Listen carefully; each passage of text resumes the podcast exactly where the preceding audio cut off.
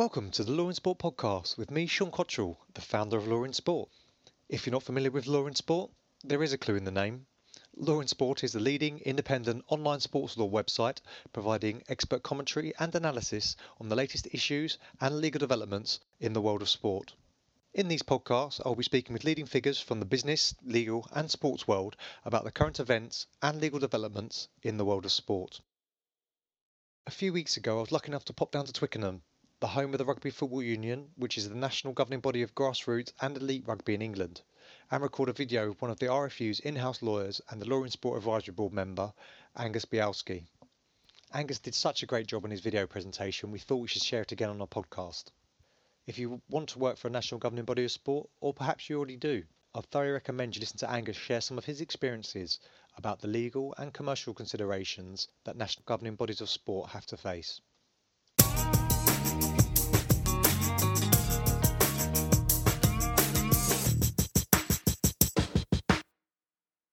Hi, I'm Angus Bielski. I'm a solicitor at the Rugby Football Union here at Twickenham. What I'm going to talk about today is some of the challenges faced by a sports governing body from a commercial angle. Now, I suppose the first question really talking about governing body is, what is a governing body there for? What does it do? I mean, there are sort of lots of different answers to that, but to my mind there are sort of three principal areas. The first is an operator or entity that runs national sides, so in a lot of ways probably similar to a club. Will run senior men's sides, senior women's, sevens, all sorts of other sides. The second would be an operator of competitions, either at a national or at an international level. And then thirdly, in terms of guardian of the game, investor, regulator, effectively running the game in this country. Now, starting with the RFU as organiser of national sides. Now, there are a lot of things probably in common with any sports team, whether it's rugby, football, or anything else. So, thinking about the types of the assets or inventory owned, we'll have, of course, a stadium, plenty of branding, other opportunities, sponsorship on the shirt, kit manufacture, all these sort of things that any sports team might have. Now, as a governing body, there are a couple of sort of nuances there. The difficulty, I suppose, is thinking where a governing body sits in terms of, for want of a better word, hierarchy of sport. So you've got international competition, national side, a player's club, and then finally the player themselves. Now, in a sense, they're one of the main pieces of inventory, if you like, is the players in terms of what they're wearing, in terms of their likeness, what have you. And what's quite tricky is making sure that's parcelled out right across, say, these four different areas. Probably, to my mind, one of the good examples might be, say, the beer category. So, for example, you've got the ILB, who run the Rugby World Cup, will have their beer partner, Heineken, where you'll see in the run-up to 2015, increasingly active, I imagine.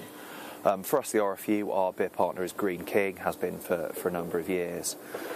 Looking down then at, all our sort of Premiership clubs will have their own beer partners, cider partners, whatever that might be. And finally, the players themselves may well have yet another personal deal, which might be different from all those three. So you might end up with one player who's got potentially four different partners, if you like, in different contexts. Now, there are a number of different ways of doing this, and the way we found this works very well. I mean, the starting point, of course, is to be absolutely clear in all your contractual arrangements what rights your sponsor has, what rights the ILB has, what rights the player has. I mean, absolutely crystal clear, both in the contract but also when negotiating them, being absolutely upfront, so your partner understands, so then you're not storing up sort of difficulties for the future, having been ever so clever in the drafting. Now, the way we do it with players is probably slightly different to some of the NGBs. We have, rather than centrally contracting players as the ECB do, or the FA do with, say, women's footballers, What we'll do is have it's called the Elite Player Agreement. So it's a tripartite agreement with the RFU, the player and his club, which sets out a number of things, not just commercial. We'll set out player release, going beyond what are in the IRB regulations, allowing us to access players more. We'll go through sort of medical protocols, which have worked, you know, extremely well over the last few years to work out for, you know, best for player, club and country, but also the commercial side. So the way it's cut is there are sort of three parts to it. We, the RFU, can access the player, use his imagery in an England context. So that's, you know, using, say, three players together with the rows, whether it's at Twickenham, something else, but very much in an England context. The idea being it's not a player's personal endorsement. Then the club can use the player in a club context, again, not a personal endorsement, no England references. And then finally, what the player can do themselves. So again, not in England context, so no use of the rose, no use of a white shirt, talking about England, talking about Twickenham, this sort of thing. Again, not in a club context. There's very much the player on their own, if you like. And we found that works pretty well because everybody's absolutely clear as to, you know, what can be done and how. Now, what we've seen is, in terms of perhaps a little bit of sort of synergy, for want of a better word, between those three, will be where a player has a personal endorsement with an England partner. So, for example, Chris Robshaw's deal with BMW. Now, the way we sort of allow this is not only can, you know, BMW access the player as they could with, you know, any other player that they might have a deal with, but because they're an England partner, then they can use England imagery. So it just adds that bit of flexibility, which kind of works probably best for all parties because, you know, for the player it allows them to access, you know, hopefully high-class, proper sort of blue-chip sponsors. Increases their value because they can be used in an England context. From the brand's perspective, obviously it's great because you can use the player, you can use the England context, perhaps with a bit more flexibility perhaps than they might get under, you know, a strict sort of England partnership deal. And then for us, again, it's you know, most activation is good activation. So the more that, you know, the more the partners activate, the more stuff they put out, you know, the better for us, the better for our brand, the better for, you know, visibility of rugby. So, you know, we found, again, by having, I mean, the key with all this is having good relationships with your partners and good relationships with your players. And, you know, in both cases, I think we're in a pretty good place personally. But, you know, as with all these things, the key is, you know, being upfront, being honest, being transparent, and making sure that, you know, frankly, the relationship works pretty well. I mean, this is sort of probably relevant both to the RFU as a runner of, you know, an organiser of teams, but also as an organiser of competitions. You see, we're sort of in the midst of preparation for the Premiership final on Saturday, and then England Bob Aarons on Sunday. So it's a bit of a sort of tight turnaround. But I mean, you'll see. I mean, this is probably quite a good example because you can see sort of how things are changing. So, and we've got, you know, the standard sort of England branding here, Rhino being our equipment partner, sort of O2. And you can see some of the O2 branding around the big screen. Now, these are sort of rights that we'll give to our partners, but of course when we hire the stadium, as we do to Premiership Rugby for the final, all our branding's got to come out, all the new branding comes in. So which is increasingly quite a challenge for governing bodies or any owners of stadia. You have to provide, in effect, you know, a clean stadium, as you know, coming up with the Champions League final. So Wembley have got to do the same thing. So you're stripping everything out, putting new branding up. So you've got this sort of real challenge between trying to make a stadium very distinctive. In our case, very RFU, very England rugby. You know, which is right. And of course, you know, for England games, for the sort of grassroots stuff, the Bill Beaumont Cup and stuff that we have here, you know, absolutely right that it's a real England RFU feel.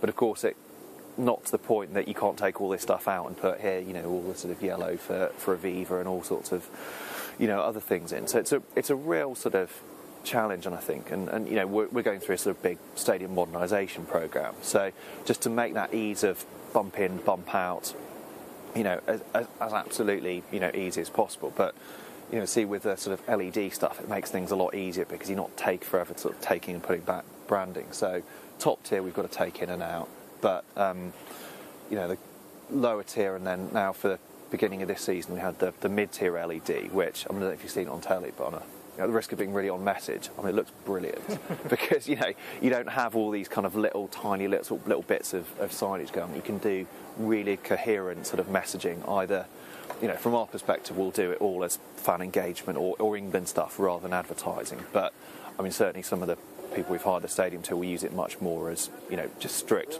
absolutely advertising, which, you know, that's their prerogative. We look at it slightly differently. So that's where I think as an NGB, you know, it's probably again relatively similar to what you might find in a, you know, in a sports club, because they might do these same sort of things. But thinking about the types of matches we have here, it tends to be these, you know, hopefully sort of proper big showcase events, which tend to be these big sort of clean stadia events. So I suppose that leads on to talk about the RFU, or, you know, governing body generally as organizer of competitions. So we've got, I mean, although we don't organise the Premiership, we do, you know, do a lot of stuff for the discipline and what have you. But where we're a governing body, I think, is a bit of an advantage, and certainly we're in probably a good place in rugby, is that we can organise our own international competitions. So you think about where certainly things like sort of football or tennis, perhaps some of the bigger competitions, like, you know, obviously like the World Cup, the Grand Slams, they're not owned by the governing bodies, and they're owned by international federations or by somebody else. So, which makes it much more difficult to, you know, to monetise or to, you know, or to activate effectively. And so, you know, same for us with the World Cup. But by having things like the Autumn Internationals or, you know, the QBE Internationals, you've got naming rights, you've got all sorts of branding. You're really pretty unfettered, which, I mean, is great from a, yeah, great from a revenue perspective, because you can really sell valuable rights that absolutely stand alone. But, you know, but also, you know, your partners can really activate, because they know, you know, for this series, certainly for QBE, you know, done absolutely brilliant things. You know, they've branded all, you know, Twickenham Stadium, Richmond Stadium, Waterloo, trains, buses, you know, everything around here. And it's, you know, from a governing body's perspective, that's perfect, because you want, you know, you want your partners to activate, because they do it in the context of your tournament. So it's promoting the tournament, promoting the series. So, yeah, it's tremendous. Again, I mean, the same thing's sort of true from us, an organised tournaments at a more grassroots level, that you've got more inventory than, you know, under your control. So naming rights to a competition, you've got the ability to put, you know, to sell different little bits. I think in terms of putting together and then managing a sponsorship or partnership agreement, I mean, I suppose the three things you look for. I mean, the most important thing probably is to be absolutely clear on the rights that you've got, and make those absolutely exhaustive,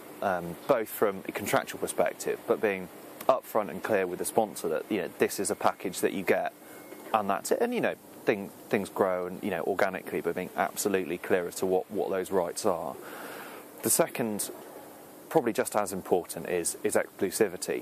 You know, how far that extends, and then perhaps what other partners in the same, not necessarily our partners, but other entities in the same sector might, you know, might be able to do. And being absolutely clear again, both from a very importantly from a contractual perspective, being absolutely bang on, but also educating the sponsor as, you know, from taking the beer example as we talked about, that, you know, for us, for Green King, you know, right, these are the rights that you've got. But, of course, for the World Cup, things don't apply. You know, Heineken will be active, you know, at a club level, you know, a club's partner will be active in different contexts. I mean, you know, making sure that everybody absolutely understands that. And the third thing, probably... I probably, even though those two actually are the most important things, I think, really. You know, plenty of other things. You know, people love to talk about, you know, morality clauses and renegotiation rights and all these sort of things. But if you've got your rights and you've got your exclusivity right, a lot of the rest hopefully looks after itself. So those are my two top tips.